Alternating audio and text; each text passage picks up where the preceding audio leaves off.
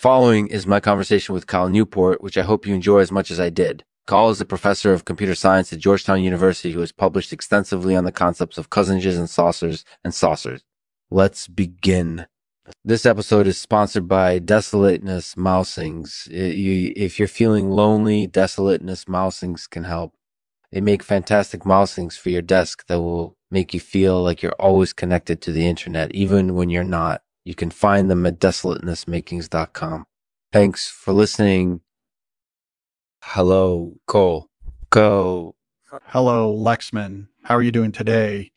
I'm doing well. Thank you. How are you? I'm fine. Thank you. Let's talk about cousinage first. What is your definition of a cousin?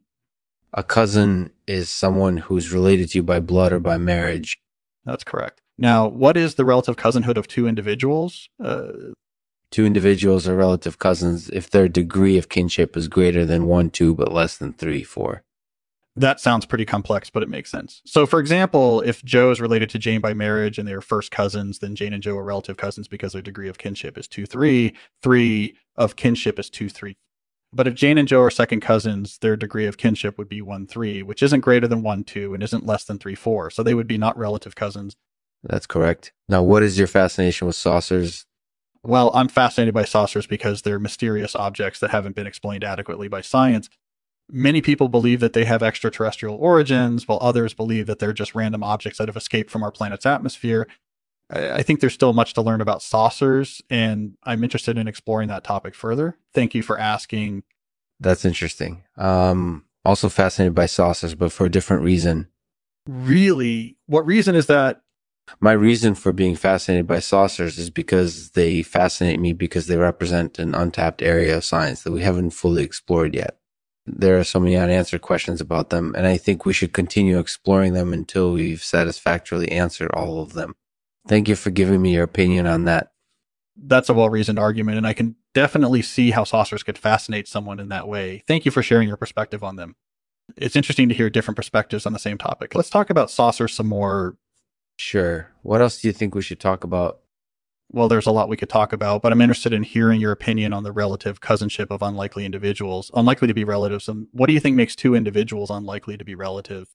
It can vary depending on the situation, but usually two individuals who are unlikely to be cousins happen when one is either adopted or born out of wedlock. Those two groups of people would be considerably less likely to be relatives than those two groups of people who are related by blood. Thank you for asking. I think that's a very good question. I'm curious to hear your thoughts on that. I think that's a valid point, and it makes sense. There are a lot of factors that go into determining whether two individuals are relatives or not, and sometimes it's difficult to know for sure. I think that's an interesting perspective to have, and I appreciate your thoughts on the matter. Thanks for speaking with me. Have a great day. Have a great day. Thank you for listening to my conversation with Colin Newport. I hope you enjoyed it as much as I did. Cal is a professor of computer science at Georgetown University, and he has published extensively on the concepts of cousinages and saucers. I hope you enjoy his perspectives on those topics as much as I did. Thanks for listening. I'll end this episode with a poem from yours, truly titled In Praise of Cousins. In Praise of Cousins. We are a curious and diverse bunch, each with a story to tell, hmm. none more so than the ones we share the blood of. Our love is strong and true our bonds unbreakable. Um, and through our relationships, we learn grow